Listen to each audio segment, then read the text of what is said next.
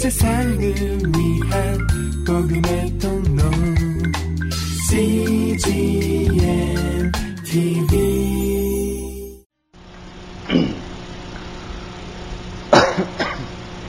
기도하겠습니다. 하나님의 위대하심을 저희들은 찬양할 수밖에 없고 기도할 수밖에 없습니다. 영광을 받아 주옵소서. 예수님 이름으로 기도드립니다. 아멘. 창세기는 태초에 하나님이 천지를 창조하시느니라 이렇게 시작이 됩니다. 그렇습니다. 태초에 하나님이 천지를 창조하셨다는 사실을 믿지 않으면 창세기는 닫힌 책입니다. 그러나 여러분들이 창세기는 천지는 하나님이 창조하셨다는 사실을 믿기 시작할 때 창세기는 문을 열기 시작합니다. 그리고 우리는 그 안에 들어가서 위대하신 창조주 하나님을 만날 것이며 창조의 모든 신비와 우주의 아름다운 조화를 경험하게 될 것입니다. 히브리서 11장 3절에 보면은 믿음으로 모든 세계가 하나님의 말씀으로 지어진 줄 우리가 아나니 보이는 것은 곧 나타난 것으로 말미암아 된 것이 아니니라. 여러분, 어떻게 이 우주가 천지가 창조되었습니까? 말씀으로 되었습니다. 어떻게 말씀으로 천지가 창조되었다는 사실을 우리가 알 수가 있습니까? 믿음으로입니다. 믿음으로 우리는 모든 세계가 하나님의 말씀으로 창조된 것을 아는 것입니다. 그래서 창세기는 하나님이 가라사대라고 시작합니다. 빛이 있으라 하심에 빛이 있었더라. 하나님이 가라사대 궁창이 있으라 하시니 그대로 되니라.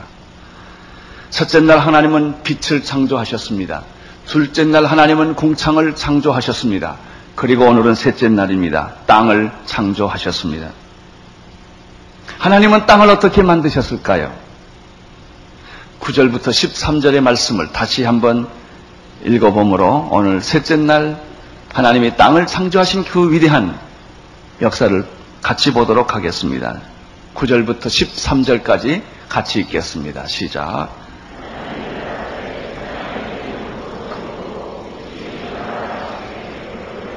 하나님이 묻힐 땅이라 칭하시고 모인 물을 바다라 칭하시니라. 하나님 보시기에 좋았더라. 하나님이 가라사대 땅은 풀과 씨 맺는 채소와 각기 종류대로 씨 가진 열매 맺는 과목을 내라 하시니 그대로 되어 땅이 풀과 각각 종류대로 씨 맺은 채소와 각기 종류대로 씨 가진 열매 맺는 나무를 내니 하나님 보시기에 좋았더라. 저녁이 되며 아침이 되니 이는 셋째 날입니다. 하나님은 땅을 어떻게 만드셨을까? 오늘 이 말씀에 보면 물에서 땅을 만드셨다고 그랬습니다. 어떻게 물에서 땅이 나올 수가 있겠습니까? 우리는 지난주 둘째 날 하나님께서 궁창을, 이 하늘을 물에서 만들었다는 사실을 배웠습니다. 1장 6절을 한번 보시면 하나님이 가라사대 물 가운데서 궁창이 있어 그랬습니다. 물 가운데서 궁창이 생길지어다 라고 말한 거예요. 그러니까 하늘은 궁창에서 나왔습니다. 물과 물로 나뉘라 하시니 하나님은 이 물에게 명령을 내렸습니다. 물은 갈라질지어다. 물과 물 사이에 창공, 궁창, 하늘을 만드시기를 하나님이 원하셔서 지구는 물로 덮여 있었는데 물에게 말씀하신 거예요. 물이 두 쪽으로 갈라졌습니다. 하나는 물이 창공 위로 쭉 올라간 것입니다. 또 하나의 물은 지구 땅으로 내려간 것입니다. 그 물과 물 사이에 갈라진 것을 가리켜 궁창, 하늘이라고 하는 것입니다. 그게 가능할까요? 예, 여러분은 불가능하지만 하나님은 가능하십니다. 그분은 하나님이시기 때문에 그렇습니다. 이거 만드는데 시간이 얼마나 걸렸을까요? 눈 깜짝할 사이? 아니에요. 눈 깜짝할 사이도 아니에요. 하나님은 시간이 없으시니까 말씀하시는 대로 되니라 하는 것입니다. 하늘을 물 가운데서 만드셨습니다. 땅은 어디서 만들었습니까? 땅도 물 가운데서 만들었습니다. 9절입니다. 9절을 보십시오. 하나님이 시작. 하나님이 가라사대 천하의 물이 한 곳으로 모이고 묻을 드러나라 하심에 그대로 되니라. 창공을 물과 물로 나누게 하셨는데 그 하나의 물은 창공 위로 올라갔고 또 하나의 물은 창공 아래로 내려왔습니다. 여러분, 물이라고 하는 것은 흐르는 것이 아니겠습니까? 위에서 아래로 떨어지는 것이 아니겠습니까? 어떻게 물이 위로 올라가고 아래로 내려가겠습니까? 하나님이 하라고 하시니까 그것이 말씀이에요. 말씀대로 되니라. 우리는 출애굽기 사건을 이어갑니다. 이스라엘 백성들이 60만 명이 홍해 앞바다에 섰습니다. 뒤에는 바로의 군대가 무섭게 폭풍처럼 몰려오고 있습니다. 앞에는 바다입니다. 살아날 길이 없습니다. 하늘로 올라가든지 땅으로 꺼지든지 방법이 없어요. 그러나 하나님은 바다를 육지같이 가르치기로 결정을 하셨습니다. 그래서 홍해가 갈라진 것입니다. 자, 홍해가 갈라진 걸 생각해 보십시오. 그 홍해가 갈라졌을 때 물벽이 생겼을 거예요. 어떻게 물이 벽이 생길까요? 물은 흐르는 것인데, 위에서 아래로 내려오는 것인데, 물은 수평으로 수평을 유지하는 것인데, 물을 뿌리면 물은 자체로 수평을 만들어요. 그러면은 이스라엘 백성들이 홍해를 건넜을 때 하나님 물을 전부 빼버렸을까요? 아니에요. 물 가운데 길이 생겼다고 그랬습니다. 물 가운데 길이 생겼다면 분명히 물벽이 있었어요. 물벽이 있었고 거기에 지나간 거예요. 이것을 증거하는 것이 또 하나 있어요. 이스라엘 백성들 다 건너갔는데 애굽 군대가 뒤따라 왔습니다. 하나님이 물벽을 흩으셨어요. 그들은 다 물에서 죽고 말았습니다.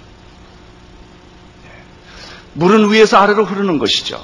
물은 수평을 만드는 것이죠. 높은 데서 낮은 데로 가는 것이죠. 그러나 홍해를 가를 때 하나님은 물벽을 만들어서 이스라엘 백성을 건너게 하신 것이죠.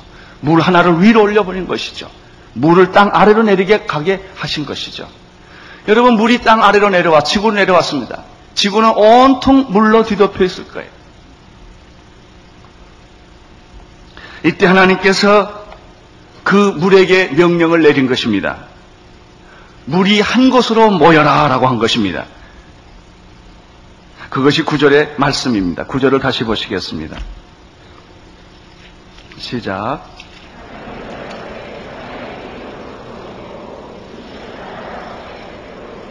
예, 하나님이 가라사대 천하의 물이 한 곳으로 모이고 물이 드러나라, 묻이 드러나라, 물이 드러나라 하심에 그대로 되니라. 자, 여러분 보세요. 지구에 물이 다 내려왔기 때문에 물이 가득 차 있는데 물이 한 곳으로 어떻게 모일 수 있겠어요? 아마 물이 한 곳으로 모이라 하는 순간에 한쪽 땅은 푹 꺼졌을 거예요. 꺼진 만큼 한쪽 땅은 쑥 올라왔을 거예요. 물이 낮은 데로 다 간 거예요. 푹 꺼진 데를 가리켜 5대양이라고 말하고 쑥 올라온 데를 가리켜 6대주라고 말하는 것이죠. 그렇게 해서 하나님이 바다와 묻을 구분하신 것입니다. 10절을 보십시오. 시작. 하나님이 묻을 땅이라고 칭하시고 모인 물을 바다라 칭하시니 하나님 보시기에 좋았더라. 끝. 하나님 여러 번 보시고 뭐라 그래요? 좋다 그러십니다. 여러분, 아버지가 아침에 일찍 일어나서 잠자고 있는 자기 자녀를 보면 물끄러미 쳐다보는 거예요. 이게 내 자식이라니. 그렇게 여러분은 하나님이 기뻐하시는 사람인 줄로 믿습니다. 하나님은 자기가 만드신 것을 보고 좋아하십니다. 하나님은 여러분을 만드시고 좋아하십니다. 하나님은 우주를 만드시고 너무너무 좋아하십니다. 하나님이 만드신 것은 다 선한 것입니다. 하나님이 주신 것은 다 아름다운 것입니다. 여러분, 땅이 물에서 나왔다는 얘기를 베드로가 하고 있습니다. 베드로 후서 3장 5절을 보십시오. 베드로 후서 3장 5절. 베드로서를 구약에서 찾지 않게 되기를 바랍니다. 베드로 후서 3장 5절. 387페이지에 있습니다. 한번 같이 읽어볼까요? 베드로후서 3장 5절. 시작. 이는 하늘이 옛적부터 있는 것과 땅이 어디서 나왔어요? 물에서 나와 물로 성립한 것도 하나님의 말씀으로 된 것을 저희가 풀어 잊으려 하며 라는 말씀이 있어요. 하나님이 물을 한 곳으로 다 모이게 만드셔서 물과 육지를 구분해서 땅과 바다를 만드시는 것을 우리는 여기서 볼 수가 있습니다. 그래서 하나님이 육지를 심판할 때 처음에 뭘로 사용하셨습니까? 물을 사용하신 거예요. 위로 간 물을 내려오게 하시고 갈라놓은 물을 다시 육지로 들어가게 해서 인간의 죄악을 심판한 것도 물이었습니다. 그러면 물이 한 곳으로 모여서 물이 모인 것을 바다라고 말하고 묻이 드러난 것을 땅이라고 말했는데 그 경계는 어떤 것일까? 성경이 이 경계에 대해서도 얘기하는 것을 볼 수가 있습니다. 예레미야서 5장 22절을 보면 바다와 육지의 경계를 어떻게 하나님이 지으셨나를 설명하고 있는 것을 발견할 수가 있습니다. 예레미야서 5장 22절, 또 예레미야서는 신약에서 안 찾게 되기를 바랍니다. 예레미야서 5장 22절 1059페이지입니다. 시작. 여호와께서 말씀하시되 너희가 나를 두려워 아니하느냐? 내 앞에서 떨지 아니하겠느냐? 내가 모래를 두어 바다의 계한을 삼되 그것으로 영원한 계한을 삼고 지나치지 못하게 하였으므로 바다가 흉흉하나 그것을 이기지 못하며 뛰노나 그것을 넘지 못한다. 분명히 하나님은 바다와 육지 사이를 경계를 만들어 주셨습니다. 우리가 짧은 시간이기 때문에 다 성경을 못 읽습니다만 욥기 38장, 39장, 40장을 읽어보면 하나님이 천지창조의 오묘한 그 운행과 신비에 대해서 얘기를 합니다. 바다에 대해서 얘기를 합니다. 짐승에 대해서 얘기를 합니다. 얼마나 하나님께서 정말 이 동물과 식물과 우주의 법칙을 아름답게 우리가 상상할 수 없는 방법으로 만드신 것을 알 수가 있어요. 내가 바다 밑에 가봤느냐 그런 얘기가 있어요. 바다 밑을 걸어봤느냐 그런 말씀이 있어요. 내가 악어를 낚시로 낚으려고 하느냐 그런 말도 있어요. 악어의 혀를 무엇으로 묶겠느냐 그런 말도 있어요. 말이 힘있게 뛰는 것이 어떤 것이냐 하는 그런 질문을 그 욥기에서 계속 하고 있습니다. 놀라운 것입니다. 우리는 오늘 이 세 번째 땅을 창조하신 그 말씀을 통하여 두 가지 놀라운 원리를 또 발견하게 됩니다. 첫째 원리는 하나님이 가라사대 그대로 되니라 하는 것입니다. 창조 때마다 이 원리가 적용되었습니다. 하나님은 언제나 말씀으로 창조하시고 말씀이 그대로 응답되는 것을 우리는 보게 되는 것입니다. 하나님은 지금도 우리에게 말씀하십니다. 하나님은 지금도 여러분에게 말씀하십니다. 누구든지 이 말씀을 그대로 믿는 자들에게는 창조의 축복을 받게 될 것입니다. 하나님이 가라사대 말씀하시니 그대로 되니라. 주여 말씀만 하옵소서 종이 듣겠나이다. 주님 말씀만 하시옵소서 내 종이 낫겠나이다. 주여 말씀대로 이루어지이다. 말씀이 능치 못함이 있겠느냐 그랬습니다. 하나님의 말씀은 살았고 운동력이 있는 것입니다. 여러분 그 말씀은 죽은 말씀이 아니라 살아있는 말씀이요 지금도 하시는 말씀이요 예수 그리스도를 통하여 우리에게 오신 말씀이요 기록된 말씀이요 성령으로 감동된 말씀입니다. 여러분 말씀을 읽는 자가 복된 것이 아니라 믿고 행하는 자가 복된 것입니다. 말씀을 믿으십시오. 말씀을 신뢰하십시오. 말씀을 믿으면 창조의 능력이 여러분에게 나타나게 될 것입니다. 하나님은 그때 창조 때만 말씀으로 천지를 창조하신 것이 아니라 지금도 우리에게 구원의 말씀, 능력의 말씀을 지금도 우리에게 주시는 줄로 믿습니다. 이 창조의 원칙에 있어서 또 한 가지 놀라운 사실은 아까 말씀했지만 하나님 보시기에 좋았더라. 이것은 후렴처럼 반복되는 거예요. 하나님은 나만 보면 좋다는 거예요. 얼마나 좋은지 모르겠어요. 여러분 꽃을 만드신 하나님이 꽃이 좋다. 하늘을 만드신 하나님은 하늘이 좋다.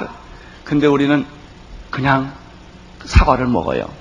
앞으로 여러분 과일 잡수실 때 칭찬하고 먹기를 바랍니다. 너 좋다 그러고 먹기를 바랍니다.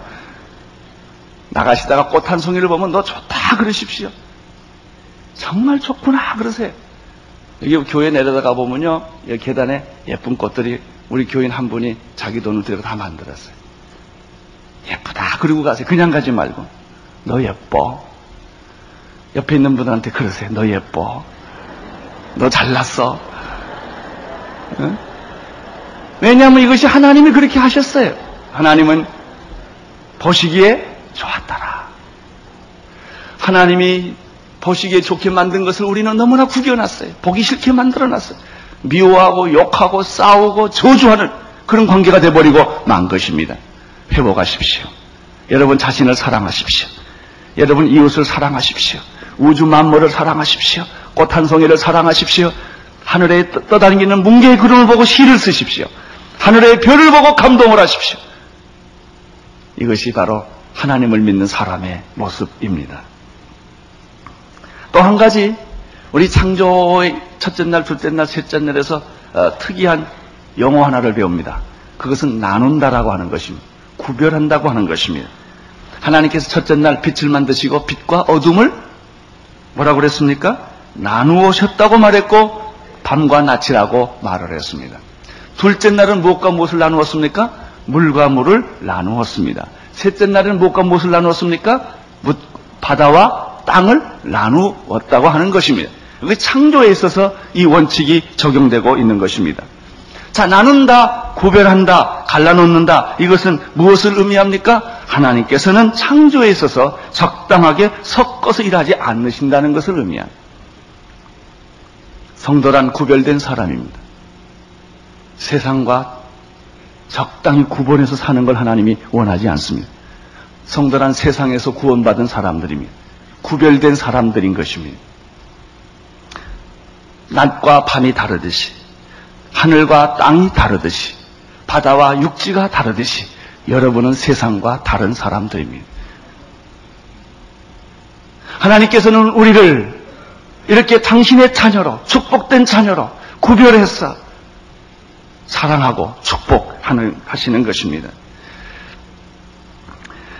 특별히 셋째 날 땅을 만드실 때는 또 한 가지 놀라운 사실들을 오늘 우리는 말씀에서 발견하게 됩니다. 그것은 땅을 만드시고 물을 한 곳으로 모아서 바다를 만드시고 물이 다 빠진 곳을 땅이라고 말했는데 그 땅에 하나님께서 풀과 씨 맺는 채소와 그리고 나무를 만들어 주셨다고 하는 사실입니다. 11절, 12절을 보시기를 바랍니다. 시작. 하나님이 가라사대 땅은 풀과 씨 맺는 채소와 각기 종류대로 하시며 그대로 되어 땅이 풀과 각기 종류대로 씨 가진 열매나무를 내니 하나님 보시기에 좋았더라. 하나님께서 물을 다 한 곳으로 모으시고 묻히 드러나게 하시고 그것을 땅이라고 하셨는데 그 땅에 풀과 채소와 그리고 나무 열매를 만들어 주셨다 이렇게 되어 있습니다. 여러분 대추 먹을 때 그냥 먹지 말고 좋았더라 그리고 잡수세요. 무 먹을 때도 그러세요. 왜냐하면 하나님이 다 만드셨기 때문에 그런 것입니다. 과일도 그렇습니다. 풀도 그렇게 하나님이 만드셨습니다. 하나님께서 드디어 이제 생명체를 만들기 시작하는 것을 볼 수 있어요. 먼저 지구에 물이 있었어요. 그리고 하늘을 만드셔서 공간을 만드셨습니다. 공기를 만드셨습니다. 그리고 땅을 만드셨습니다. 물과 공기와 흙이 있으면 생명체가 자라는 것입니다. 이제 여기 한 가지만 더 있으면 돼요. 햇빛에 빛이 들어오면 그것은 생명체가 존재할 수 있는 완전한 환경을 만들어 주시는 것입니다. 이 말씀에서 또 한 가지 우리가 놀라운 사실은 풀은 풀이고 채소는 채소고 나무는 나무라는 거예요. 이것을 이렇게 섞어놓지 않았어요. 하나님은 처음부터 완제품을 만드셨어요. 씨를 뿌려서 자라면 나무가 되는 게 아니에요. 처음 나무는 처음 나무 완제품이에요. 배추면 배추예요. 배추 씨를 뿌려가지고 배추를 만드신 것이 아니라 배추를 만들어 놓고 그 다음에 거기서 또 씨가 나온 것이에요. 종류대로. 하나님이 이것을 섞어놓지 않으셨다고 하는 사실을 우리는 여기서 배우게 되는 것이죠. 큰 물고기는 큰 물고기대로, 작은 물고기는 작은 물고기대로. 길이는 처음에는 목이 짧았다가 그리워서 목이 길어진 게 아니고 처음부터 길게 만드셨어요. 큰 동물은 큰 동물대로, 작은 동물은 작은 동물대로. 인간을 만들 때 하나님이 아기를 내 가지고 키워서 아담을 만들지 않았고 처음부터 아담 만들었어요. 배꼽 있는 아담. 처음부터 여자를 만들었어요. 여자를 이렇게 어떻게 만들어 가지고 키워 가지고 이렇게 진화시켜서 만든 게 아니에요. 그냥 처음부터 아담이요, 처음부터 이브요, 처음부터 코끼리요, 처음부터 기린이요, 처음부터 배추요, 무예요. 있는 그대로예요. 오늘 여기서 우리가 또 굉장히 중요한 단어 하나를 배우게 돼요. 종류대로라는 말이에요. 각기 종류대로. 1장에 종류대로라는 말이 몇 번 나오는지 아세요? 10번 나와요. 채소가 그 종류대로, 풀이 그 종류대로, 나무가 그 종류대로, 식물이, 고기가 그 종류대로, 새가 그 종류대로, 육축이 그 종류대로, 기는 것이 그 종류대로, 짐승이 그 종류대로. 그렇게 되어 있습니다. 여러분, 종은 바꿔지지 않는다는 것입니다. 사람은 사람이고 짐승은 짐승이라는 거예요. 근데 사람들은 자꾸 이것을 섞어놓고 바꾸려고 하는 것이. 원숭이가 진화됐다, 무슨 쥐가 진화됐다. 쥐는 쥐고 박쥐는 박쥐요. 사람은 사람이고 원숭이는 원숭이요. 아무리 비슷해도 원숭이는 원숭이고 사람은 사람. 이걸 바꾸어 하나님이 그렇게 만드시지 않았다는 것이죠. 최초의 창조가 그렇게 고등동물이 하등동물에서 고등물이 됐다 이런 것이 아니라는 것이죠. 하등동물은 하등동물대로 만들어 놓고 고등동물은 고등동물대로 만들어 놨다고 하는 것입니다. 그래서 일일이 하나씩 하나씩 이렇게 성경은 자세하게 기록하고 있는 것입니다. 이 창조에서 우리가 또 한 가지 놀라운 사실은 첫째 날 하나님이 빛을 만드시고 넷째 날 발광체를 만들었다는 것입니다. 둘째 날 창공을 만드시고 넷째 날, 다섯째 날은 창공에서 나르는 새를 만드셨다는 것입니다. 셋째 날 땅을 만드시고 여섯째 날에는 그 땅에서 풀을 먹고 채소를 먹고 그 다음에 열매를 먹을 수 있는 기는 것과 짐승들과 동물들을 여섯째 날 만들었다는 것입니다. 얼마나 하나님은 정말 아름다우시고 놀라우신 분이시고 신비스러운 분이시고 능력이 많으신 분인가를 우리는 알 수가 있습니다. 그분이 누구십니까? 여러분의 아버지십니다. 그분이 누구십니까? 여러분의 하나님이십니다.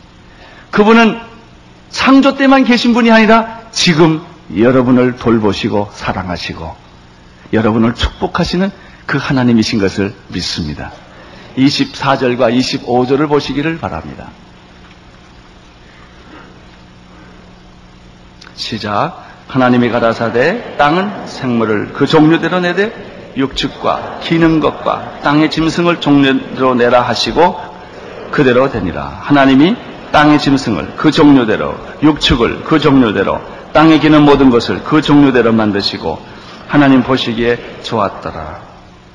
여러분, 이 여섯째 날은 이게 지금 여섯째 날 되는 것인데 이미 하늘을 만드셔서 하늘에 공기를 두시고 바다를 만드셔서 물을 공급하게 해주시고 샘물과 바다입니다. 땅을 만들어서 토양을 만드시고 그래서 이제 마지막 넷째 날에 빛을 보내주셔서 생명체가 살 수 있는 전부 이것을 잘 배양을 섞어서 이렇게 만들어 주시고 난 다음에 공기와 물과 땅과 태양이 다 합성이 되어서 이제 드디어 동물들을 하나님이 만들어 주신 것입니다. 육축과 기는 것과 땅의 짐승입니다. 식물과 마찬가지로 동물도 그 종류대로 각각 완제품을 만들어 주셨습니다. 인간은 완제품입니다. 발전하는 존재가 아닙니다. 처음부터 하나님과 교제하도록 만들어주신 완벽한, 더 이상 발전할 것이 없는 그런 존재로 하나님께서 인간을 만들어 주신 것입니다. 생각해 보십시오. 이 얼마나 놀랍고 신비스럽고 감격스러운 그런 축복입니까? 여러분, 이러한 창조의 놀라운 역사를 사도 바울이 고린도 전서 15장에서 아주 중요한 말을 하나 하고 있는 것을 우리는 발견하게 됩니다. 고린도전서 15장 38절입니다.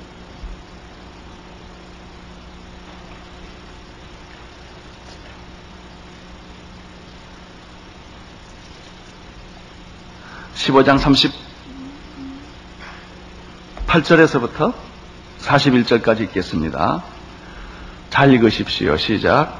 하나님이 그 뜻대로 저에게 형체를 주시되 각 종자에게 그 형체를 주시느니라. 육체는 다 같은 육체가 아니니 하나는 사람의 육체요, 하나는 짐승의 육체요, 하나는 새의 육체요, 하나는 물고기의 육체라. 하늘에 속한 형체도 있고 땅에 속한 형체도 있으나 하늘에 속한 자의 영광이 따로 있고 땅에 속한 자의 영광이 따로 있으니 해의 영광도 다르며 달의 영광도 다르며 별의 영광도 다른데 별과 별의 영광이 다르니라. 여러분, 오늘 이 말씀 보십시오. 하나님은 다 각 종자를 주고 형체를 주었다고 말했습니다. 육체라고 다 육체가 아니에요. 고기라고 다 고기가 아니라는 거예요. 여러분, 동물도 고기요, 사람도 고기요, 새도 고기인데 그게 다 같은 고기가 아니라는 거예요. 그것이 물론 화학이나 물리학적 분석이나 의학적 분석으로 보면 다 똑같은 그런 물질일 수 있습니다만은 성경은 그렇게 말하지 않습니다. 사람은 사람이요, 짐승은 짐승이요, 물고기는 물고기요, 새는 새라는 거예요. 자, 다시 보십시오. 다 같은 육체가 아니니 하나는 사람의 육체요, 하나는 짐승의 육체요, 하나는 새의 육체요, 하나는 물고기의 육체라. 여러분, 이 육체 가운데 하늘에 속한 육체가 있죠. 이 사람은 땅에 속한 육체가 아니요 하늘에 속한 육체예요. 하나님의 형상으로 하나님의 모양으로 지음받은 존재예요. 그러나 땅에 속한 육체도 있어요. 여러분, 손은 잡아먹어야죠. 그렇게 만들어진 거예요. 그래서 사람은 잡아먹으면 안 돼요. 같은 육체지만 그것은 하늘에 속한 육체요, 영이 있는 존재요, 하나님과 교제하는 존재이기 때문에 그런 거예요. 그런데 많은 사람들이 무슨 실수를 합니까? 종이 변할 수 있다는 것입니다. 종은 발전한다는 것입니다. 진화한다는 것입니다. 사람과 짐승을 섞어버렸어요. 그래서 무슨 결과가 와요? 사람이 사람을 죽이는 거예요. 짐승이라고 생각하니까. 내 권력을 위해서는 사람을 무차별하게 죽어도 갈등이 없는 거예요. 그게 전쟁이에요. 사람을 물건 취급하는 거예요. 사람을 돈 취급하는 거예요. 그 사람에게 1번, 2번, 3번, 4번, 너는 5만원짜리, 너는 10만원짜리, 너는 1000원짜리. 이렇게 사람을 다 구분해 놓는 거예요. 그거 왜 그래요? 하늘에 속한 하늘에 속한 형체와 땅에 속한 형체를 구분했고, 그것이 사람과 짐승을 구분하지 않았기 때문에 그래요. 하나님이 구분해서 만들었어요. 원숭이가 진화해서 인간이 됐다는 그 발상법 자체가 인간은 짐승일 수도 있다는 거예요. 짐승은 죽여도 괜찮은 거죠. 사람을 고민하고 인권을 유린하고 사람을 그렇게 짐승 취급하는 일들이 역사에 그래 생긴 거예요. 이게 얼마나 무서운 사상이에요. 유물사관이 얼마나 무서워요. 무신론이 얼마나 무서워요. 진화론이 얼마나 무서워요. 그 결과는 인간을 동물 취급하고 짐승 취급하고 물건 취급하고 상품 취급하는 그런 역사적 결과를 우리는 지난 세기에 얼마나 많이 보았습니다. 아닙니다. 사람은 사람이에요. 짐승은 짐승이에요. 인간은 하나님의 형상으로 지음받은 존재예요. 하나님의 모양으로 지음받은 하나님과 교제하게 되어 있는 그런 신령한 존재라고. 그 인간의 그 위대한 존엄성을 짐승같이 만들어버린 것이 창조에 대한 반역이요, 하나님에 대한 반역이요, 사탄의 무서운 도전이 되었다는 것입니다. 해의 영광이 다르고 달의 영광이 다르고 별의 영광이 다르다고 그랬어요. 별도, 수천억 개의 별도, 별과 별의 다 역할과 그 영광이 다 다르다고 말을 하고 있습니다. 여러분, 여기에서 오늘 우리는 인간의 현주소를 발견합니다.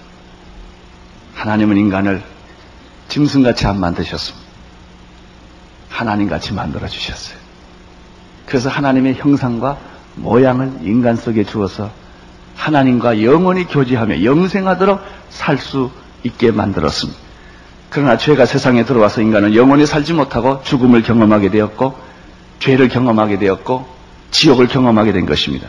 그러나 누구든지 예수 그리스도를 믿으면 하나님 다시 원래 인간으로 돌아가서 하나님과 영원한 삶을 살며 하나님이 만들어주신 최초의 인간으로 우리는 회복할 수가 있게 되는 것입니다. 이것이 인간의 본질과 운명입니다.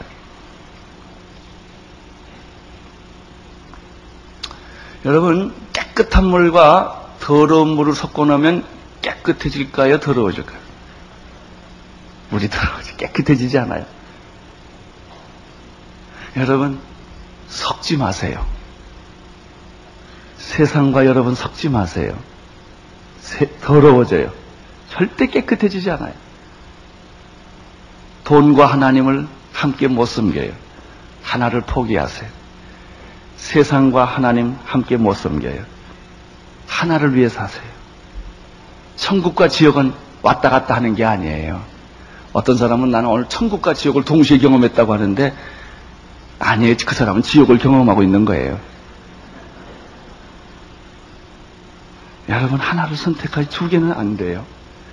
물과 기름이 섞지 못하는 것처럼 천국과 지옥은 섞어지지 않아요. 하나님과 더러운 귀신은 섞여지지 않아요. 이미 여러분들은 하나님의 자녀가 되셨어요. 구원받은 사람이 되셨어요. 하나님의 사람이 되었다고요. 이제 빛의 자녀답게 하나님이 창조한 그 모습대로 회복하여 사시기를 축원합니다. 그런데 말이죠, 참 이상한 게 하나 있어요. 그 띠라는 거 있지 않습니까? 띠 아세요? 개띠, 호랑이띠, 뱀띠, 쥐띠 뭐 이런 거 있잖아요. 여러분 무슨 띠입니까? 그 12지간 그 얘기를 가만 보다가 그 얘기를 가만 듣다 보니까 나는 개다 그런 소리더라고요. 띠 얘기 좀 하지 마세요. 또 결혼해도 띠가 맞아야 된대나 뭐 시가 맞아야 되고 이게 다 궁합이 맞아야 된대. 예수 믿는 사람도 그러고 있다고요. 여러분, 인간을 참 동물로 만들어놨어요. 윤회사상이라는 것이 얼마나 웃기는 얘기예요. 인간이 짐승도 되고 몇몇 년 지나면 또 짐승이 인간도 되고 이렇다는, 어떻게 인간과 짐승이 섞여요? 인간은 짐승이 아니에요. 왜 짐승같이 사세요? 얼마나 개같이 사는 사람 많아요. 얼마나 짐승같이 자기가 짐승인 줄 알고 그렇게 살아요. 여러분은 짐승같이 살라고 만들어준 존재가 아니요, 하나님의 자녀답게 살라고 하나님이 축복해준 존재인데 마귀가 여러분을 짐승처럼 만들어버린다. 여러분, 불교나 다른 종교 제가 비판하는 게 아니고 산에 가서 무당 같은 거 보세요. 다 짐승 얼굴이에요. 돌에다 새긴 게 다 짐승 얼굴이고요. 여러분, 기독교 외 다른 종교 짐승 외 아닌 걸 가지고 이야기하는 거 본 일이 있으세요? 로마 신화를 보십시오. 다 거기에 짐승을 상징으로 해놓고 있어요. 인간이 짐승이다 이거 말이에요. 그것을 신격화시켜 놓은 거예요. 참 하나님은 그런 돌에 새길 수 있는 분이 아니요. 짐승의 형태로 존재하는 분이 아니요. 그분은 우주를 창조하신 영이신, 예배와 찬양을 받으시기에 합당하신 인격자이신 것입니다. 그분은 거룩하시고, 그리고 빛이시고, 사랑이시고, 생명의 근원 그 자체이십니다. 그분이 누구를 만드셨어요? 인간을 만들었어요. 여러분, 이제는 띠 얘기하지 않기를 바랍니다. 짐승같이 살지 않기를 바랍니다. 결혼할 때 시를 보고 띠를 보고 나는 짐승이다 이런 소리에 그다. 여러분, 하나님의 자녀답게 사십시오. 믿음을 가지고 사십시오. 하나님의 영광을 위하여 창조하신 그대로 아름답게 사십시오. 그것이 창조의 축복입니다. 기도하겠습니다. 하나님 감사합니다. 우리 성도들이 하나님이 만들어주신 창조의 모습 그대로 축복받으며 살게 도와주옵소서. 창조의 모습을 잃어버린 자에게 오늘 창조의 모습을 회복시켜 주시고, 짐승의 모습으로 살아가는 사람들을 오늘 인간의 모습으로 회복하여 주옵소서. 예수님 이름으로 기도합니다. 온 세상을 위한 복음의 통로 CGNTV